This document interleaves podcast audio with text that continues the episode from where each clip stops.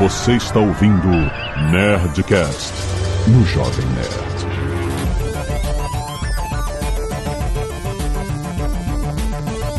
Landa, landa, landa, nerds! Aqui é Alexandre Antônio do Jovem Nerd investindo numa AI que possa gravar podcasts. Fala pessoal, meu nome é Thiago Zaidan e eu realizei meu sonho de infância. Eu crio jogos na Gamecraft Studios. Fala pessoal, meu nome é Marina, eu sou nerd, mas eu gosto de BBB. Aê!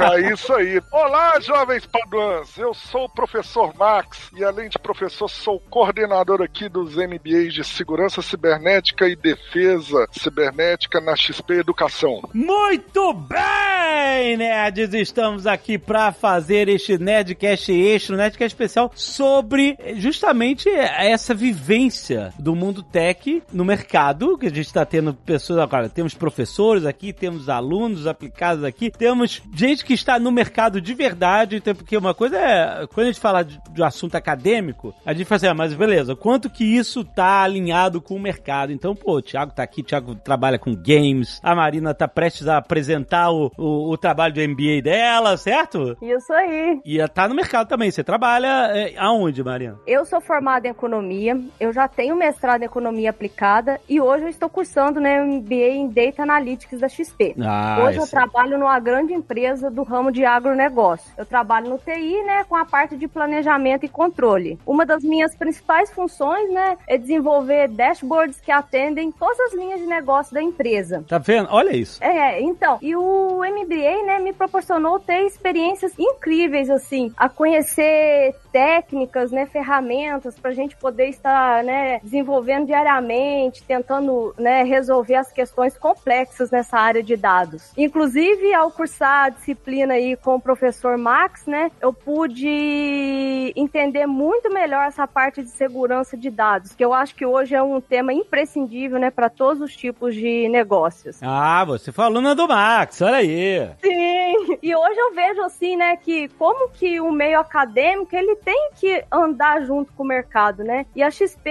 ela pode atender minhas expectativas. Não, excelente, acho maneiro você trazer essa vivência de você tem um problema de mundo real pra resolver, né? Tipo, não- você não tá assim, olha, beleza, vamos ver o que vai dar. Você já tem um foco de aplicação dessas disciplinas que você, eh, das quais você está se especializando e, e, pô, é maneiro trazer essa experiência de vida real. Quero perguntar pro Thiago. Thiago, Diga. Você falou que você realizou um sonho de trabalhar com games, né? Então, um sonho de infância, etc. Então, eu quero entender um pouco dessa perspectiva de, tipo assim, como é que o sonho virou realidade, como é a realidade de trabalhar com games no mercado, de verdade. É bem legal, sabe? E esse sonho, né, de trabalhar com jogos, na verdade, ele juntou vários sonhos, né? Porque além de fazer o que eu sempre quis, eu faço com meu irmão. Meu irmão é meu sócio aqui na Gamecraft. Então eu acabei realizando o sonho dos meus pais também, que é trabalhar eu e meu irmão continuarmos juntos, sabe? Então, trabalhar com jogos é, é uma realização de vários sonhos, sabe? E, e foi muito legal porque desde pequenininho, eu, assim, sempre, né, super nerd. Primeiro, assim, é, quero falar que é um prazer estar participando aqui com você. Poxa, acompanhava demais. Hoje eu acompanho um pouco menos, mas na época que eu, que eu era, né, na minha juventude, crescendo ali, nossa, eu assistia tudo, assim, muito fã de você, da Zagal. Então, assim, é um prazer estar É. aqui. E, então, assim, eu sempre, desde pequeno, eu sempre consumi muito conteúdo nerd. Filme, jogo, poxa, livro, eu gostava muito disso. Mas eu sempre tive um pouco daquele, nossa, eu quero fazer, sabe? Além de, É claro. de só consumir, sabe? E aí, quando eu era novinho, assim, devia ter uns 10 anos de idade, é, eu e meu irmão, a gente juntou pra fazer um filme, um curta, né? O que era mais, assim, próximo pra gente, eu acho que jogo, esse negócio de programação ainda era muito longe e tal, era mexer com essa parte de filmar, né? A gente tinha uma câmera, a gente, poxa, na, naquela época tinha conteúdo no, do Andrew Kramer, né? Que ele, ele tinha conteúdo de edição de vídeo na internet e tal, então a gente pegou a câmera e a gente fez um filme. Poxa, fizemos um filme, lançamos um filme ali pros nossos amigos e tal, estamos, fizemos DVD, é, aí meu irmão depois, ele escreveu um livro também, isso tudo na, nesse, assim, nesse período de 8 a 12, 13 anos. É, aí, aí depois a gente teve contato com jogos que foi através de um OT de Tibia. A galera que estiver escutando e for um pouco mais velha, talvez tenha jogado Tibia e conhece essa parte do OT, né? Que é o aquela possibilidade de a gente modificar o jogo. Então foi a primeira experiência que eu tive com realmente assim, jogo. Eu criei um servidor de OT ali, aí tinha de programar um pouquinho e tal, mas eu fui aprendendo como criança mesmo mesmo. E teve uma hora, assim, que do nada, assim, a gente não sabe explicar o porquê, porque tinham vários servidores. O nosso começou a bombar e chegou a ter 200, 300 pessoas. Então foi assim, uma experiência muito legal. Durou pouco tempo, porque a gente roteava no nosso, na nossa própria casa, né? Então era a nossa internet. Aí quando começou a entrar muita gente, começou a bugar demais, começou a lagar, mas já, já entraram as pessoas e mesmo lagando, a galera continuou. Então, assim, foi uma loucura. A gente começou a ter esse contato, assim, inicial, sabe? Então, eu falei, poxa, eu quero mexer com isso. Aí depois começa a realidade, né? Eu entrei no ensino médio, falei assim, poxa, como que é mexer com o jogo, né? Pra mim, assim, o que mais me chamava atenção é, é jogo. Tem vontade, sim, de ir pra área, quem sabe, no futuro, mexer com filme também, mexer com livro, mas, assim, o jogo me chamava mais atenção por diversas razões e, assim, parecia uma, uma realidade mais palpável, sabe? Naquela época. E aí eu vi que aqui em Belo Horizonte, sou de BH, tinha várias faculdades que estavam começando de jogos e tal, e eu fui começar a descobrir, porque para mim, a realidade de trabalhar com jogos, isso, gente, 2010, 2011, mais ou menos, no Brasil, já tinham algumas poucas empresas, mas assim, pouquíssimas, era trabalhar fora do Brasil. Isso para mim que era a realidade. Então eu falei, poxa, vou fazer um curso, eu acabei optando por fazer ciência da computação para me formar, estudar e ir trabalhar com programação de jogos lá fora. Só que durante a faculdade, a gente foi na BGS, né, na Brasil Game Show, vocês até tiveram lá, é, né, já, já tiveram algumas vezes, tem a Comic Con Experience também, que são essas, feiras grandes aqui do Brasil, né, que a galera expõe, e lá, acho que foi na BGS 2014, e a gente foi e tava tendo uma exposição da área indie de jogos. Eu falei, poxa, como assim tinha um tanto de gente brasileira fazendo jogo? Naquela época tinha o Tinha o Thorin, e assim, a galera da Behold, eram pessoas, empresas aqui do Brasil, que estavam fazendo jogos que iam lançar para Steam, que iam lançar para PS4, que iam lançar para Xbox, e aquilo meio que mudou muito a visão minha do meu irmão, e falou assim, poxa, é realidade, eu não preciso de ir trabalhar fora do Brasil, eu posso realmente fazer o meu próprio jogo. E aí a gente mudou muito a nossa cabeça na hora que a gente voltou da, da BGS. A gente falou, poxa, vamos começar a fazer um jogo mesmo, sabe? A gente já tinha brincado algumas coisas naquela época com Unity e tal. E a gente começou a fazer o Helios Hunt, que aí foi o nosso primeiro jogo. É, a gente fez ele na Unreal. E Helios Hunt foi a história da fundação da TDZ Games, que hoje a gente é Gamecraft, mas a gente começou como TDZ Games. E aí foi uma, assim, uma jornada de muito aprendizado, porque a gente começou em 2014, o, o Heliose, a gente foi lançado em 2017, então assim, foram três anos muito malucos. Depois eu posso entrar um pouco mais em detalhes, assim, as dificuldades que a gente passou, né, pra gente realmente descobrir tudo isso, e a gente realmente acabou lançando o Heliose pra Steam e pra PS4. Então, assim, imagina, eu era estudante, meu irmão tava no ensino médio ainda, meu irmão fazia o,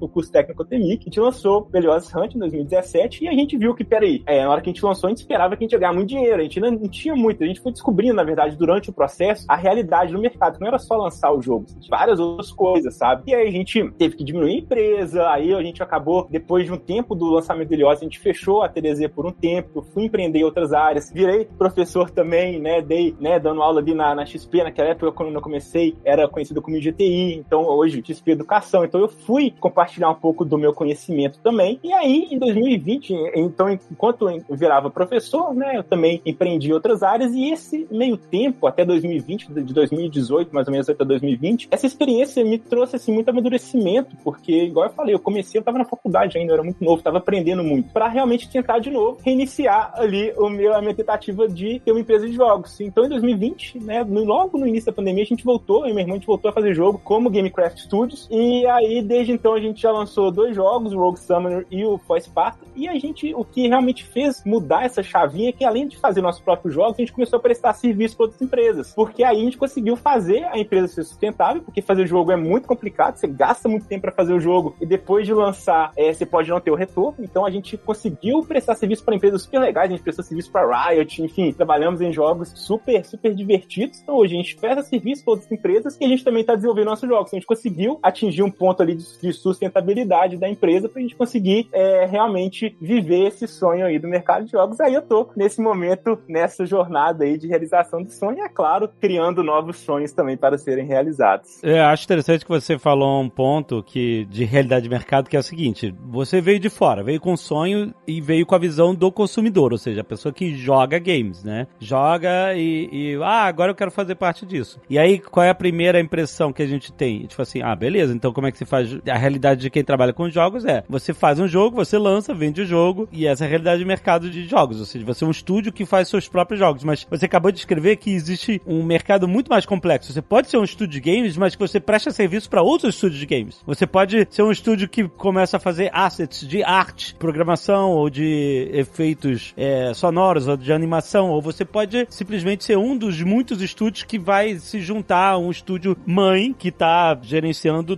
toda a construção de um jogo maior, entendeu? Então, normalmente é isso. Tipo assim, você fala assim, você, pô, vocês prestaram serviço pra Riot, né? Vocês trabalharam em jogos da Riot. Muitas vezes é uma forma mais natural de como começar e como se inserir no mercado do que você ser, começar do zero e fazer um estúdio que vai criar um jogo do zero, que vai, sabe, ser completamente de vocês, né? Você começa adquirindo essa experiência com o mercado que já existe, né? Exatamente. E é muito legal porque é natural, assim, sabe? O, a grande maioria das pessoas que entram nesse mercado de jogos são pessoas novas que têm esse sonho de fazer jogos. E o sonho sempre vem no, no ponto de eu quero fazer o meu próprio jogo. O primeiro passo é, você tem que entrar na realidade. Porque a gente costumava dar o, o exemplo de nunca faça seu primeiro jogo algo como GTA. Mas aí lançou um 7.1 e eles fizeram uma coisa parecida com o GTA, então peraí. Mas que é o primeiro jogo deles, é isso? É o primeiro jogo deles. Aí, tipo assim, aí realmente, olha, isso foi uma exceção. Os caras ficaram anos é, e anos pra sim, fazer o jogo. Mas assim, uhum. o ponto é, quando comece fazendo jogos menores. O próprio Eliose foi um jogo de três anos e meio, foi um jogo muito grande. Então você fica muito tempo preso ali é, num, num projeto que provavelmente não vai dar certo, porque esse é seu primeiro jogo. É claro que existem casos de sucesso no primeiro, mas a maioria não é. E, mas aí tem um ponto interessante, Alexandre, que é, a prestação de serviço ela também só vai acontecer como empresa quando você tiver uma certa experiência. É claro que se claro. você for trabalhar numa outra empresa, aí é legal, aí você pode entrar lá, entra como programador, como artista, e você pode ganhar experiência. Mas se você está prestando serviço como empresa, você precisa ter um portfólio. Claro. E aí, depois de anos que a gente lançou o Eliose, que depois do lançamento a gente falou, poxa, ele não serviu para nada, assim, né? Não deu o dinheiro que a gente precisava, a gente teve que, que parar a empresa e tal. Só que quando a gente voltou a mexer com jogos, a gente foi abrir esse ramo de prestação de serviço, o Eliose hoje é nosso carro-chefe de portfólio mesmo, sabe? A gente falou, a gente já fez isso. É, exato. Toda essa dificuldade que a gente teve e perseverança para realmente terminar e lançar foi muito legal, sabe? Mas assim, eu, hoje, quando eu converso com a galera que tem vontade de começar a fazer jogos, é tente lançar o máximo de jogos que você conseguir, jogos assim, de no máximo um mês. Porque você vai ter a experiência de lançar, você vai ver a realidade do mercado. A gente demorou três anos e meio para ver a realidade. E a gente foi descobrir a realidade porque a gente fez um Kickstarter, mais ou menos no meio pro final do desenvolvimento. A gente achou que a gente ia conseguir um Kickstarter que a gente ainda tava com aquela expectativa de consumidor, né? Que, nossa, todo jogo ganha dinheiro. Na hora que a gente fez, a gente falou, pô, a gente não conseguiu atingir a meta. Então a gente já meio que teve um choque de realidade. Mas mesmo assim, gente conseguiu ter forças para conseguir terminar, porque imagina, a gente estava esperando que a gente ia conseguir ganhar dinheiro para continuar a empresa, e a gente viu que não ia ser muito bem a realidade, mas a gente conseguiu terminar, conseguimos lançar, e, e foi assim, esse é muito legal, e, e, e, poxa, é uma, é uma, uma jornada muito, muito divertida. Maravilha.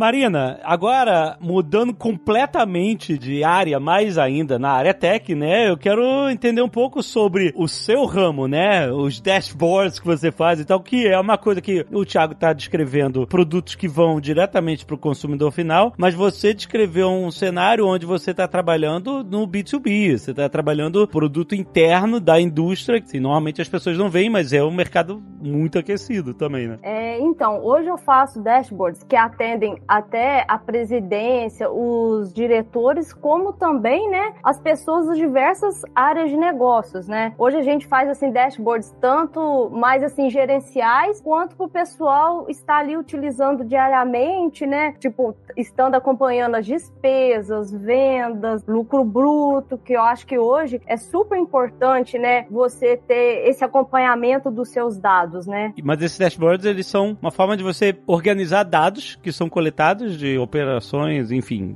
da área. Isso. E oferecer esses dados de uma forma fácil de ser digeridos, organizados, etc., comparados. Isso mesmo. É aquilo que eu aprendi no MBA, né? Tipo, os dados soltos não são nada. Eles nada. têm que ser é convertidos, né, em informações para a gente poder obter conhecimento e para ele, né, nos ajudar a tomar decisões, né, e decisões embasadas, não só pelo feeling. Exatamente, muito importante. Max, essa é uma perspectiva básica, né, de você compreender de como transformar dados em informação, né? Porque como a Marina falou muito bem, um dado solto não quer dizer nada. É isso aí, né, Alexandre? Mas em primeiro lugar, eu gostaria de falar para todos os nossos jovens nerds que estão aqui, né, nos ouvindo nesse podcast, que para mim é uma honra estar aqui neste canal que é referência. Oh, imagina. Brasil e por que não dizer mundial Ai, mentira. É mentira. É verdade. É do cacete estar tá aqui nesse canal, né? É um prazer conversar. É né, demais. Porque vocês estão aqui nessa vibe muito séria. Vamos quebrar aqui, né? Bem, e pegando o gancho, né, Alexandre, Thiago, Marina aqui, é aquela história. O trabalho é esse: é a gente pegar fatos brutos, sem sentido, sem significado, que são dados, e transformar em informação. E dessa informação, a gente tirar o quê? Algo que é muito valioso no dia de hoje, que é o conhecimento, né, Alexandre? Porque Exato. afinal de contas, hoje nós vivemos na era do conhecimento, onde o conhecimento é poder, onde o conhecimento gera riqueza. E o conhecimento vem de onde, galera? Vem da informação, que vem lá da transformação de dados. Então, quando a Marina pega ali é, uma quantidade expressiva de dados, que são, como eu disse anteriormente, fatos brutos, coloca aquilo num dashboard, organiza aquilo e traz a informação para os seus stakeholders, para a área de gestão da empresa, da diretoria, a diretoria passa a ter conhecimento, não só conhecimento da empresa, do modelo de negócio, mas também conhecimento do mercado. E aí sim consegue traçar estratégias mais assertivas em prol ali de entregar melhor uma proposta de valor para poder ali ganhar mais mercado e garantir assim o futuro da empresa, né? Então hoje, sem sombra de dúvidas, dados são aí, vamos dizer assim, a mola que faz ali girar as empresas para que elas possam ter informações e dessas informações conhecimentos. Se você pegar ali o Tiaguinho, né, eu vendo a história aqui do Tiaguinho. Tiaguinho é suspeito porque eu conheço até o pai dele, que é um grande mestre. Tive o prazer também de já conversar várias vezes com o Tiago. O Tiago é um empreendedor assim nato, mas vale lembrar que todo esse empreendimento, toda essa carreira dele foi embasada também em estudos. Ele foi lá, foi buscar o conhecimento, foi buscar informação, transformar essa informação em conhecimento, para aí sim poder cada vez mais levar o sonho dele para uma realidade. A mesma coisa é a Marina. Marina foi minha aluna lá na proteção de dados, né, Marina? E aí eu lembrava dela, professor, isso aqui tá muito difícil. Meu Sim. Deus, eu não vou conseguir. Sabe como é que é, né, Alexandre? Aham, pô.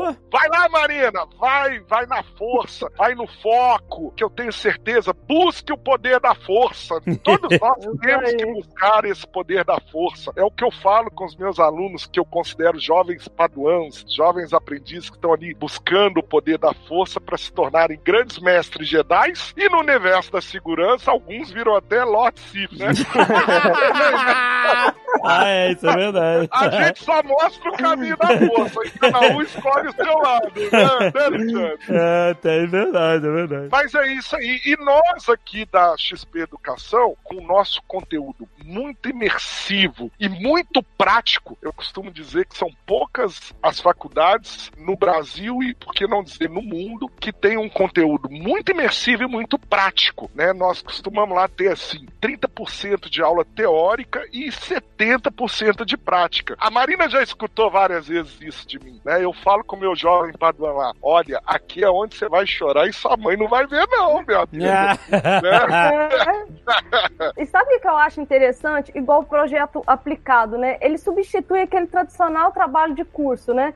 Igual no meu caso, eu, como que uma das linhas de negócio da minha empresa comercializa sementes, eu pensei, por que, que eu, não, eu não construo dashboards que apresentam as exportações né, de milho do Brasil, as exportações e importações mundiais dessa commodity? Assim, no dashboards, eu consegui reunir informações de diferentes bases de dados. Eu achei isso super incrível, né? Eu consegui trazer para minha prática dados que a minha empresa utiliza constantemente. E eu também pude aprimorar, né, meus conhecimentos no setor. É, a ideia, aí pegando um gancho, Alexandre, é interessante a, a Marina comentar, para todos aqueles que estão nos ouvindo, nosso projeto aplicado, ele é baseado num desafio com muita prática. Então, o que que acontece? Aqui na XP Educação, o aluno, ele na hora que ele está ali concluindo o MBA dele, ou concluindo a graduação, o que que ele faz? Ele traz para nós um desafio dentro da área que ele está estudando, que ele está buscando conhecimento. E ao mesmo tempo, além dele trazer o desafio, ele traz também uma proposta de solução. E durante a construção do seu projeto aplicado, ele vai desenvolvendo aquela proposta de solução, tornando aquela proposta de solução uma realidade e aplicando todo o conhecimento que ele adquiriu ao longo do curso e ao final ele apresenta para uma banca não só o desafio, mas também a sua solução num formato de modelo de negócio, onde vamos dizer assim, ele está ali na frente da banca tentando vender o peixe dele para os avaliadores. Então é muito legal. E lá na graduação, para você ter uma ideia, Alexandre, o projeto aplicado que a turma se cursos estão fazendo é justamente um projeto aplicado voltado para o social, onde eles estão trazendo a tecnologia como forma de uma ferramenta que vai criar estratégias e soluções para desafios do mundo real no universo social. Olha que bacana, né? Legal, excelente.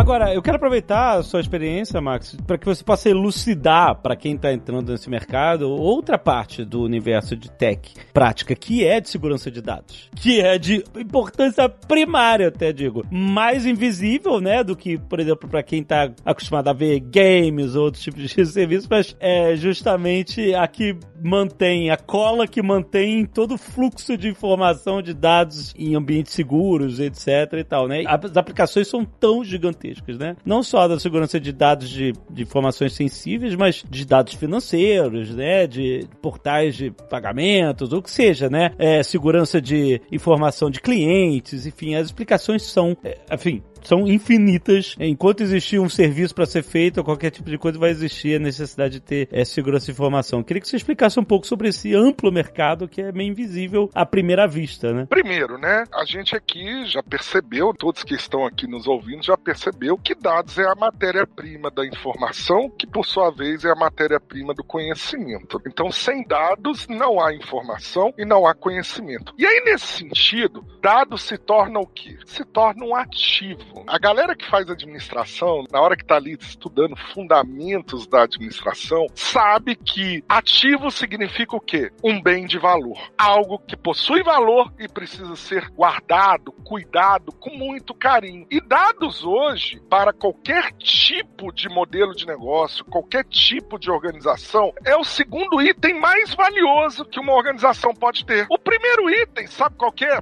Pessoas. Pessoas é o ativo mais valioso que que qualquer empresa pode ter, porque pessoas não têm preço, não tem, são imensuráveis aí no sentido de valor. E o segundo maior ativo que uma empresa pode ter são dados, porque deles vai se gerar informação e conhecimento. Existe um jargão na internet que circula aí né, há mais de 10 anos que fala assim: dados é o novo petróleo do mundo. Esse é um jargão antigo criado por um cientista de dados londrino, né, no qual ele queria expressar o valor de dados. Só que existe uma, um outro lado da moeda que prefere não comparar dados a petróleo, e sim oxigênio. Imagina a seguinte situação, Alexandre. Para você e para todos nós aqui sobrevivermos, vivermos, né, nós precisamos de oxigênio, né? Qualquer ser vivo precisa de oxigênio. Sem oxigênio não há vida. Então imagina dados sendo oxigênio.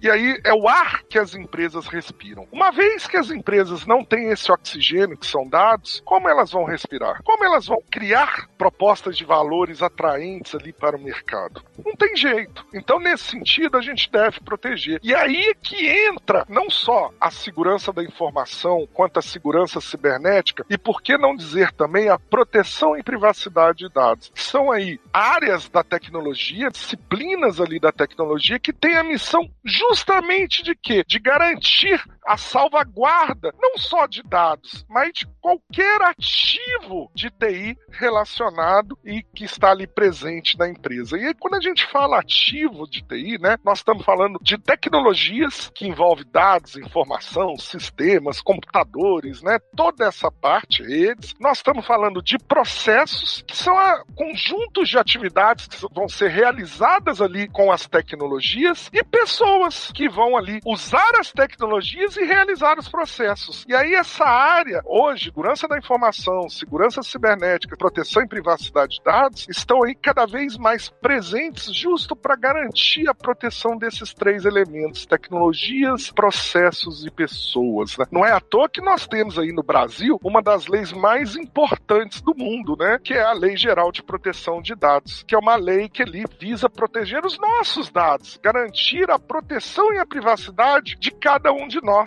Então é uma lei muito importante que veio aí colocar o Brasil como referência mundial nisso aí. E a gente sabe, garantir a proteção dos dados, garantir que aqueles dashboard que a Marina apresenta para os seus stakeholders, garantir ali os códigos fontes dos jogos criados pelo Tiago, garantir a proteção é muito importante, porque ali tá ali normalmente um segredo organizacional, um segredo ali industrial, um segredo estratégico, né, Tiago? No qual ali vai de repente. Imagina se um jogo, se uma ideia de um jogo do Tiago vaza na internet. Não, exatamente, Max. E o pior é que vaza. Pô, o GTA aí. É, exatamente. é, GTA, é um exemplo, né? Casos, FIFA. Então, assim, eu, eu, posso trazer um pouco da realidade do mercado, né? A gente nunca trabalhou com a Ubisoft, por exemplo, mas eu conheço ah, pessoas que já trabalharam com a Ubisoft e eles contam que, e aí, de novo, citando o exemplo da Ubisoft, mas assim, isso ocorre com várias empresas muito grandes, né? A gente nunca chegou nesse nível de cliente, mas quando você vai trabalhar com uma empresa assim, você precisa de ter uma sala especial. Então, por exemplo, vamos supor, a empresa vai ter lá um, um escritório, aí vai ter uma sala toda fechada, toda escura, então assim, ninguém enxerga nada que tá acontecendo ali, os próprios funcionários da empresa não têm acesso, só quem tá naquele jogo, você precisa de ter acesso via pressão digital e tem toda uma VPN sinistra para você conseguir acessar os dados da empresa. E mesmo assim tem esse tipo de vazamento. Agora imagina, agora com, né, com a pandemia que ficou mais home office, aí o negócio deu tudo, porque imagina, a pessoa tinha todo esse sistema de segurança ali na empresa, presencial, já acontecia coisas de vazamento. Quando a galera foi para casa, foi uma loucura você conseguir ter esse tipo de proteção. Imagina você tá ali trabalhando no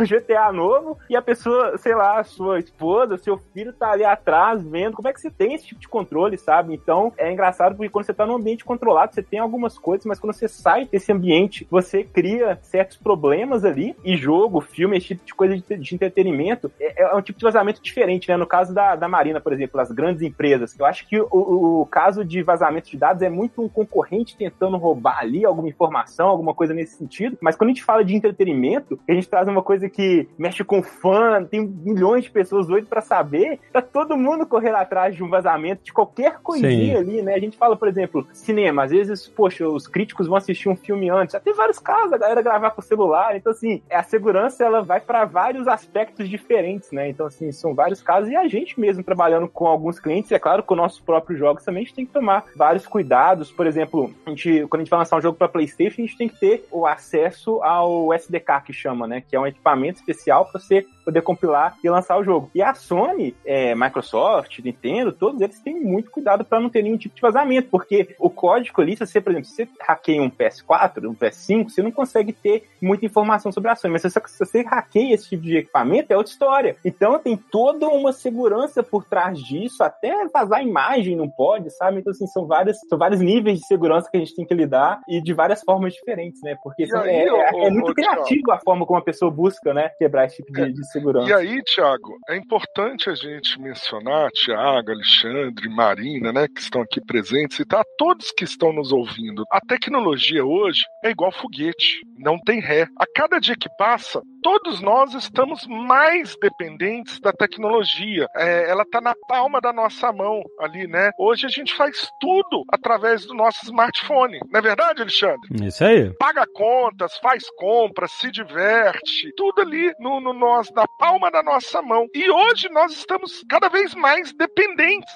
da tecnologia. Então, assim, a tecnologia vem para nos ajudar, mas ela precisa ser segura. E aí hoje a gente vê o mercado muito carente de profissionais da área da segurança, porque não é fácil. Eu costumo brincar com meus alunos dizendo que um profissional que entra para atuar na área da segurança, seja da informação, seja segurança cibernética ou da proteção e privacidade de dados, ele tem que ser um ornitorrinco. Você já viu aquele bichinho? Sim, ornitorrinco, exatamente. Você olhando para ele, tem hora que ele parece um pato, uma foca, um tatu, né? Ele, ele é uma mistura de vários bichinhos. Ele, ele foi montado ali com várias peças de outros animais. É, não, a gente fala que eu, eu estudei desenho industrial e eu sou designer gráfico por formação e eu, a galera falava que o ornitorrinco é o bicho aprovado pelo cliente.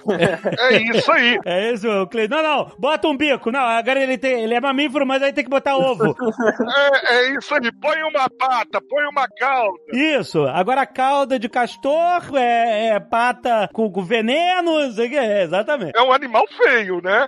é, esquisitaço. Mas você sabia, não, não sou eu que falo, quem fala é até os, os grandes players aí, Discovery Channel, NetGeo, né? Eles falam o seguinte, por estudos que fizeram, é um dos animais mais inteligentes do mundo. Ele é feião, uma mistura de vários outros, e é um dos animais mais inteligentes do mundo. E eu costumo comparar nós da segurança como um ritoninco. Por quê? Por que isso? Porque nós temos um pedacinho de cada área, nós temos que ter o conhecimento de um pedacinho de cada área da TI. Então eu, como um, um profissional da área da segurança cibernética, segurança da informação, proteção e privacidade de dados, eu tenho que entender um pouquinho de programação, eu tenho que entender um pouquinho de banco de dados, eu tenho que entender um pouquinho de infraestrutura, um pouquinho de redes, um pouquinho de BI, um pouquinho de inteligência artificial, um pouquinho de cada coisa, além de entender também um pouquinho de processo de negócio, modelo de negócio, gestão e de pessoas, né? Porque as pessoas são consideradas hoje o elo mais vulnerável ali da segurança, né? Porque hoje com a engenharia social, que é a arte de enganar, manipular pessoas, os golpes e crimes cibernéticos crescem, porque valia a pessoa é, manipulada para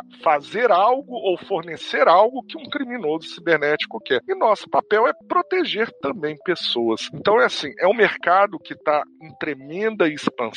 Nós vamos ter aí logo aí, ó, semana que vem, a semana da proteção e privacidade, que é uma semana muito importante aí. Nós estamos com diversos eventos lá, o Date Universe aqui na XP Educação. Então, justo para o quê? Não só promover o conhecimento de dados, conhecimento de programação, de desenvolvimento, mas também para promover a segurança né, e a proteção aí de todo esse universo tecnológico. E falando mais um pouquinho sobre segurança, né? Eu falei mais cedo que eu, que eu formei em ciência da computação, né? E é claro que foram várias questões que me, me fizeram escolher, né? Igual eu falei, principalmente a área de jogos, mas a área de jogos tem programação, tem arte, tem várias coisas, e eu sempre fui para programação. Sempre gostei mais dessa área mais de, de ciência ali mesmo. Você sempre foi developer, e, né? Sempre fui.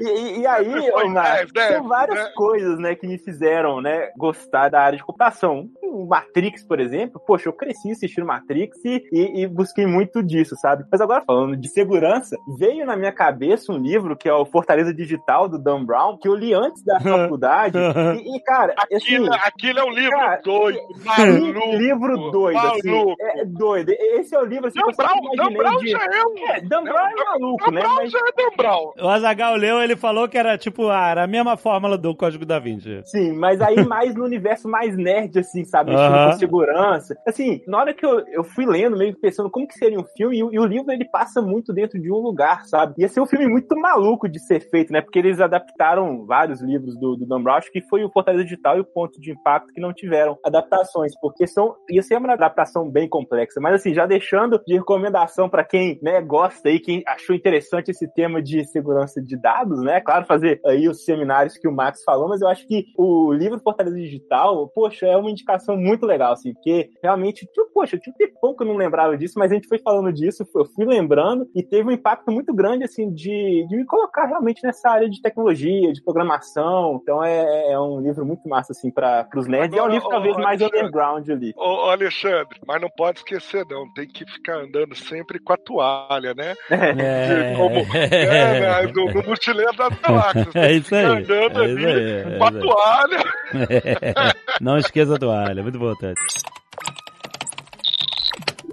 Marina, a gente falou um pouco sobre segurança de informação e você, certamente nos seus dashboards, você lida com dados e informações é, muito específicas para a indústria onde você trabalha, etc, né? Sim. Eu queria entender da sua área de construir dashboards, que é justamente organizar e oferecer, né, a informação, né, obter dos dados o que você quer e, e fazer, sei lá, gráficos comparativos, esse tipo de coisa. Esses dashboards que você cria, eles são específicos para funções específicas. Ou esses dashboards também são vendidos como serviços para fora da sua indústria? Não. Hoje eles são utilizados para funções específicas, né? Para acompanhamento interno. Interno, aham. Interno. Mas o que acontece em muitas empresas é justamente elas criarem soluções internas e depois entenderem que essas soluções internas podem ser empacotadas em um produto e ser vendidas para o mercado externo também, não é? Claro, é, mas hoje nós trabalhamos só com as informações internas. Se você puder dar um exemplo, o que normalmente na sua área é importante se mostrar num dashboard, por exemplo? É, que dados são transformados em que? Para a pessoa entender exatamente como se mastiga e oferece informações. Um dashboard de vendas, né? Uhum. Nós pegamos assim, capturamos quanto que foram as vendas mensais. Aí fazemos um comparativo. Como que foi o comportamento dessas vendas em relação ao ano anterior? Certo. Como que essas vendas realizadas hoje estão em relação às vendas orçadas? Aí a gente abre também por detalhe, tipo assim, como que as vendas se comportam por regional,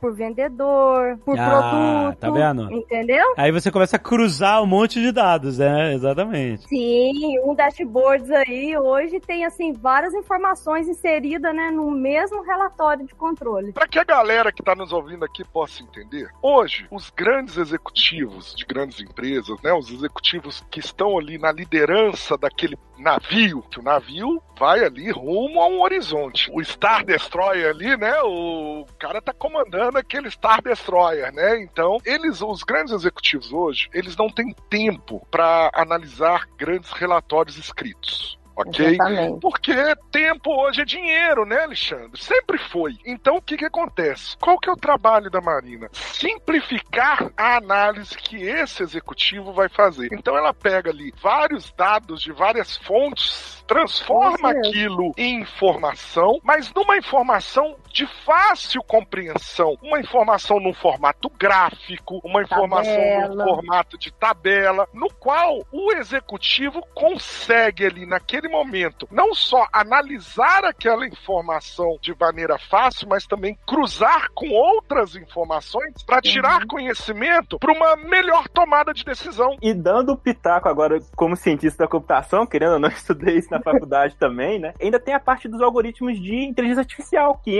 ali pra prever também, né? Hoje tá na moda, a gente Sim. viu. É, é isso que eu queria chegar. A gente viu muito Sim, esses, sim. esses algoritmos que você manda sua foto lá e o cara te transforma num personagem, né? Num personagem de Sim, sim, um sim. quadrinho, de então são os mesmos algoritmos ali que estão por trás que vai prever. Imagina, vamos supor que esse, vamos supor uma empresa ali que você, por exemplo, você tem dados de clientes de qual região, você consegue prever como vai ser o comportamento futuro. E aí é o mesmo algoritmo que vai captar, vai ter dados, querendo ou não, uma imagem sua, uma foto sua, é, que são dados, né? Então tem várias fontes ali que ele consegue pegar aqueles dados e consegue transformar em uma outra coisa. E aí também fazendo um gancho, né, do, do meu TCC, eu, né, eu fui, claro que eu fui puxar a sardinha para a área de jogos, eu fiz um algoritmo para balancear de forma automática jogos de cartas. Então o que, que eu fazia? Eu estava criando vários jogos de cartas balanceados usando inteligência artificial. Então, na hora que o algoritmo né, previa, criava esses jogos, ele já jogava várias vezes ali. Caraca, isso é foda. É. É doido demais, né? Imagina, esse, esse artigo, até escrevi um artigo que foi aprovado na SB Games, que, que é um, um congresso de, de jogos, né? Tem tanto festival de jogos, mas também tem essa área científica, né? E aí, na época da faculdade, eu fui um pouco pra esse lado científico, e era legal, porque que eu fazia? Eu tinha vários parâmetros ali que faziam um jogo de cartas, né? Que, que compunha. Então, vamos supor que era um jogo de cinco pessoas. Aí, o que, que eu fazia? Eu- o algoritmo criava esse jogo, né? Era um algoritmo evolucionário que chama, e aí eu botava ele pra jogar 100 mil vezes. Eu criava uma outra inteligência artificial pra jogar o jogo, e aí eu via, por exemplo, esse jogo de cinco pessoas, se tava balanceado. Por exemplo, vamos supor que jogou 5 mil vezes, vamos supor que cada um tem que ganhar na média mil vezes, mas vamos supor que um ganhou muito mais que o outro. Por quê? Quer dizer que o jogo não tá balanceado, quer dizer que tem algum meta, alguma coisa ali dentro do jogo. Então, meu trabalho foi justamente isso, né? Indo pro lado de jogos, mas a gente pode ir pro lado de imagens, pode ir pro lado de música também. Inteligência artificial tá criando música, tem uma área que chama criatividade computacional, que é tentar dar. Porque a inteligência artificial é muito grande, né? E criatividade é o quê? São as coisas consideradas criativas pelo ser humano, mas criadas pela máquina. E aí tudo vem desse lado de pegar dados, ter muito dado, né? Tipo assim, conseguir colher muito, transformar na informação e aí gerar coisas novas e conhecimento futuro com esses algoritmos que são aí, rede é, neural, é interessante, né? É interessante, Tiago, que para uma empresa ela sobreviver e prosperar em um mercado, em um ambiente que está cada vez mais globalizado, cada vez mais competitivo, ela precisa criar o seu planejamento estratégico a curto, médio e longo prazo. E aí ela precisa usar de todas as artimanhas, armas, ela precisa ter ali, é, buscar todo o poder da força para poder criar esses planejamentos estratégicos. E a tecnologia ela vem de encontro à, à ciência de dados, à inteligência artificial, o business intelligence, né, o BI, né, a própria segurança. Tudo isso é utilizado. Os algoritmos de AI, de inteligência artificial, são utilizados para falar com a empresa assim, através de um dashboard criado pela Marina, por exemplo, para saber, olha, o mercado hoje está assim e daqui a um ano vai estar desse jeito. Tudo bem que são previsões, mas muitas dessas previsões são o quê? São baseadas em dados, né? E acabam trazendo ali realmente uma informação, vamos dizer assim, praticamente assertiva daquele movimento. Então é a gente muito consegue legal. ver, né, a qualidade desses algoritmos vendo isso, né? Tipo assim, o que é mais fácil de visualizar, né? Que é isso que surgiu principalmente recente, né? Essa parte das imagens, né? Eu esqueci o nome do, do app, mas que, que a galera criava imagens, você vê, poxa, tá. Aqueles Face, né? Face Tunes da vida, É, assim, Snap, né? a- a- Snap.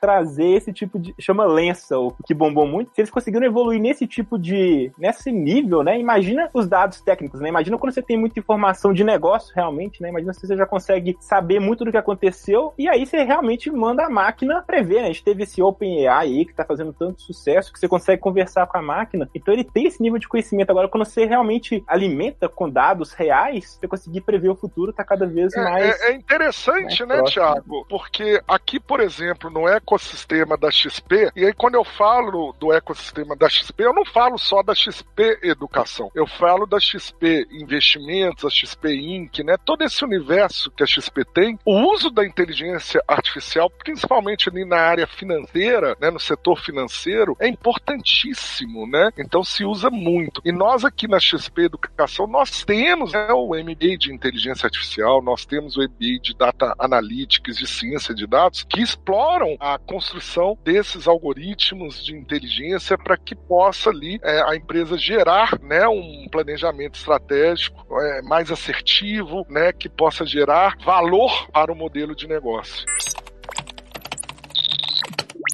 A gente pincelou um pouco uh, sobre inteligência artificial e aí eu queria colocar isso, né? De como parece que, é, tipo, todo o machine learning, os algoritmos, as AIs, elas estão, elas simplesmente têm aplicabilidade em tudo, né? E aí, exemplo, se eu puder colocar, simplificar aqui em fases de você mostrar dados, por exemplo. Você pode mostrar dados, pode fazer um planilhão e aqui, ó, aqui estão os dados. Aqui, ó, aqui tá tudo na planilha e tal, não sei o quê. Aí, beleza, aí uma outra forma, ou relatório, como você mencionou, né? Um relatório é, que traga dados e, e, e textos, basicamente um, um artigo científico, etc e tal, que é muito longo para ler, ser lido, analisar e tal. Aí, beleza, o dashboard vai, organiza essas informações e te oferece dados, pode te oferecer com gráficos, comparativos, formas fáceis de você acessar múltiplos dados de diversas fontes diferentes. No caso, por exemplo, Marina trabalha com agronegócio, então você pode ter dados sobre é, colheitas misturados com dados climáticos, para que você entenda a relação entre variações climáticas com resultados de colheitas, etc. Então, são dados que vêm de áreas diferentes que podem ser mesclados e, e né, cruzados para que você chegue a conclusões de causas, efeitos, etc. Mas aí, beleza, até aí você está oferecendo coisas e oferecendo aos humanos que façam as interpretações, as correlações e tomem as decisões. Mas aí entra a inteligência artificial e aí ela pode entrar como um asset importantíssimo de fazer essas correlações e interpretações,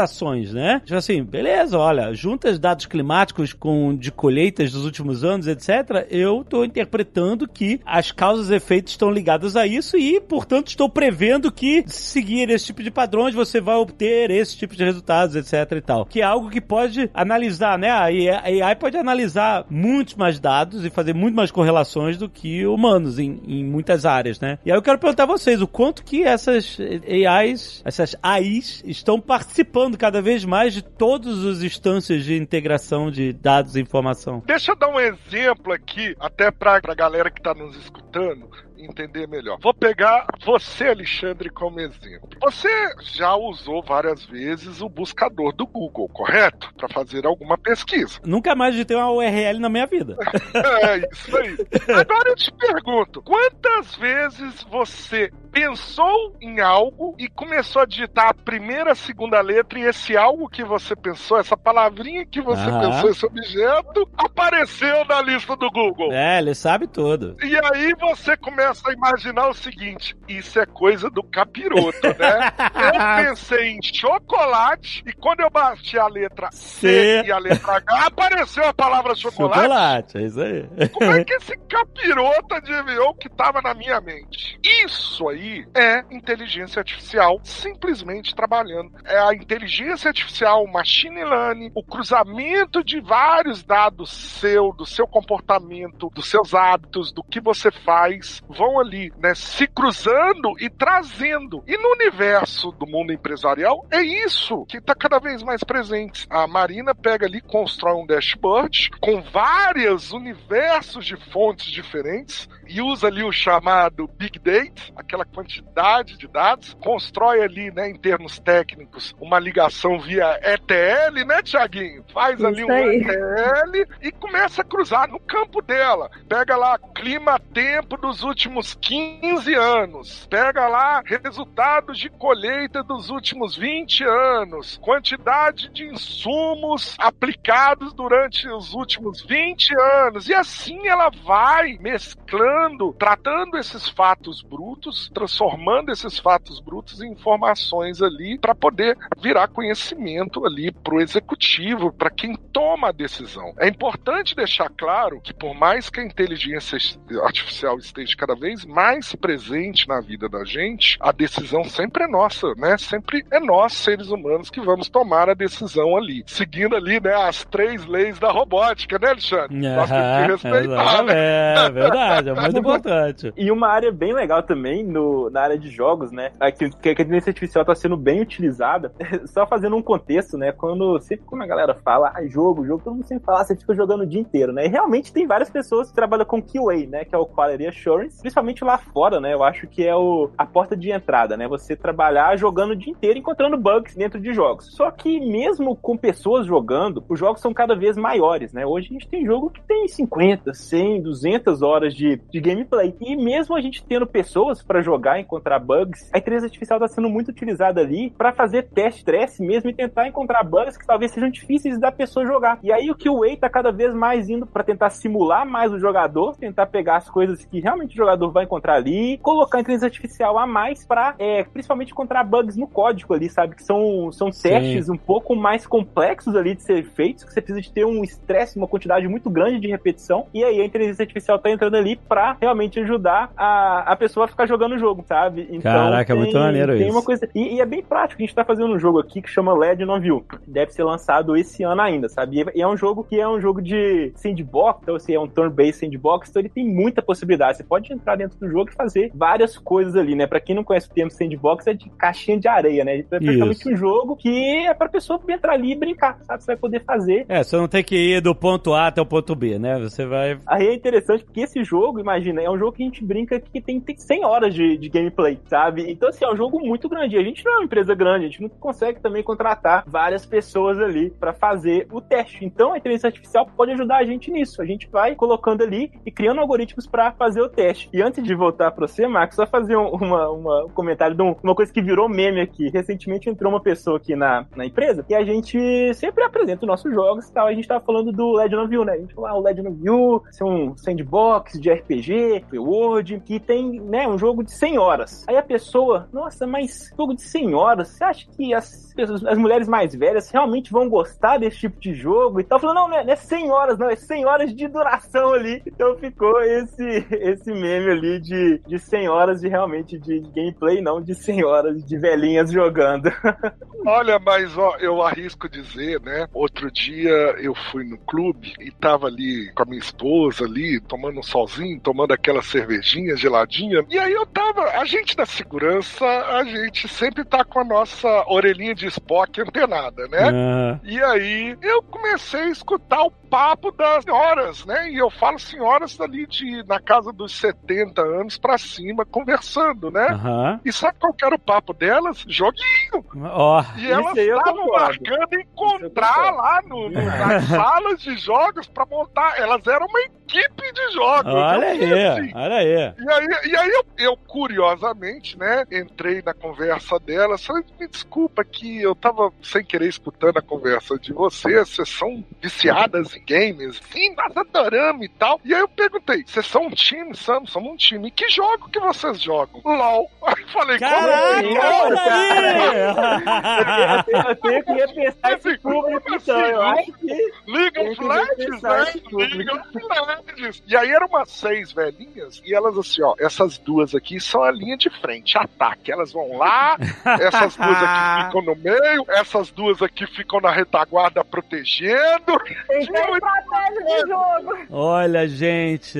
Tinham estratégias. Eu, eu fiquei maravilhado com aquilo, né? E eu tô falando de senhoras de 70 anos. Nossa, então, assim, que eu fiquei legal. maravilhado. E você não sabe. o- E aí eu perguntando pra elas, "Ai, por que, que é tão legal? Vocês gostaram? Elas falam, gente. Elas falando assim: olha, Max, pra nós é divertidíssimo, alimenta a nossa mente. Porque o pessoal pensa assim, né, Thiago? Jogo é brincadeira. Tem o lado da diversão, da brincadeira? Tem. Mas tem o lado do desenvolvimento. O, a pessoa que tá ali jogando, ela desenvolve competências e habilidades, não só, mas também comportamentais. Então ela desenvolve a, a estratégia, ela desenvolve o raciocínio, ela desenvolve a resiliência, ela desenvolve a paciência. Então é muito legal. E aquilo, para uma terceira idade, é alimentar o cérebro, ficar alimentando ali o cérebro e deixando o cérebro jovem. Como dizia né, o nosso Alexandre, o nosso mestre Pai Mei, né? Hum? né, o, o alimento da mente, né? Comente sã, corpo sã. Uhum, exatamente. Pô, mais LOL pra terceira idade no Brasil tá precisando. Mais logo na terceira idade.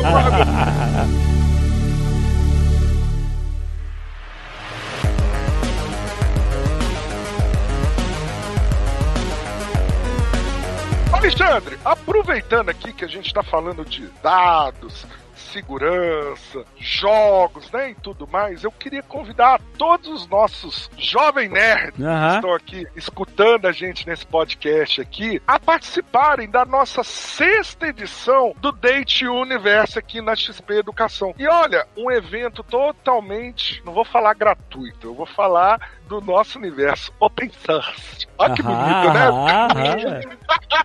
Open source é, uma, é o melhor um termo. evento totalmente open source, né? É, no qual qualquer um pode participar. Até aqueles que não estão nesse universo de dados e querem conhecer pessoas que estão pensando em migrar de carreira, né? Uhum, Mudar a carreira uhum. ali para a área da tecnologia. Então, assim, é um evento muito legal com diversos especialistas falando um pouquinho ali desse universo de dados, das experiências, do mercado. Eu estarei lá também falando Ah. sobre um pouquinho de proteção e segurança no dia 25 às 13 horas. Eu estarei lá, então, é, passando um pouquinho. Então, assim, não percam meus jovens nerds, meus jovens paduans, porque é um universo muito legal. E ó, detalhe, vai ter surpresa surpresinhas durante o evento. Opa! Aproveitando o gancho, ô Max, eu também queria convidar a galera para jogar nossos jogos que não são open source, infelizmente, porque a gente não é do tamanho da XP.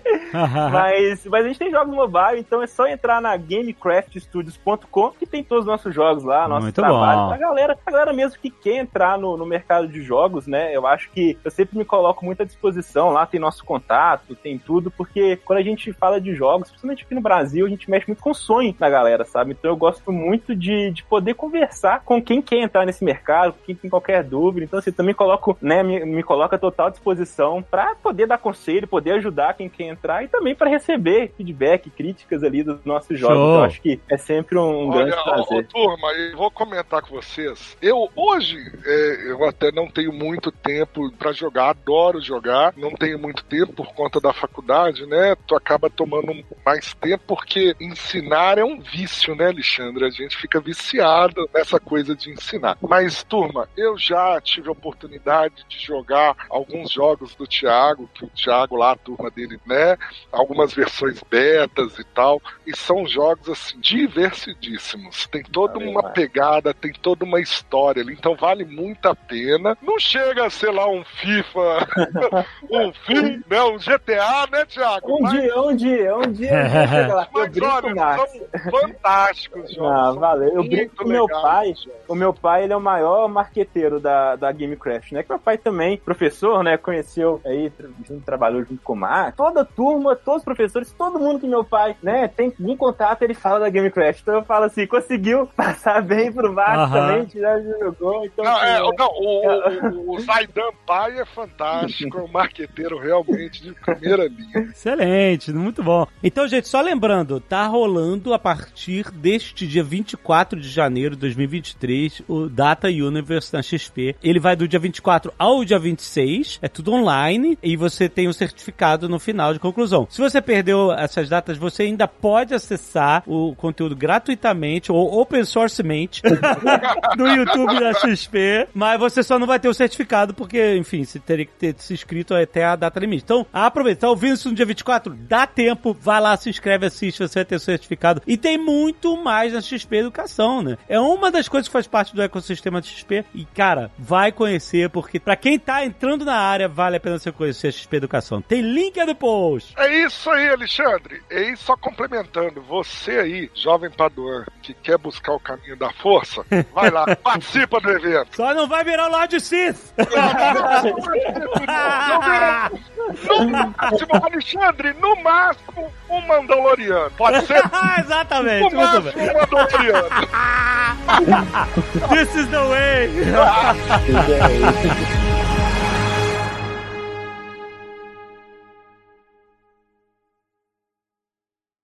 Este Nerdcast foi editado por Radiofobia, podcast e multimídia.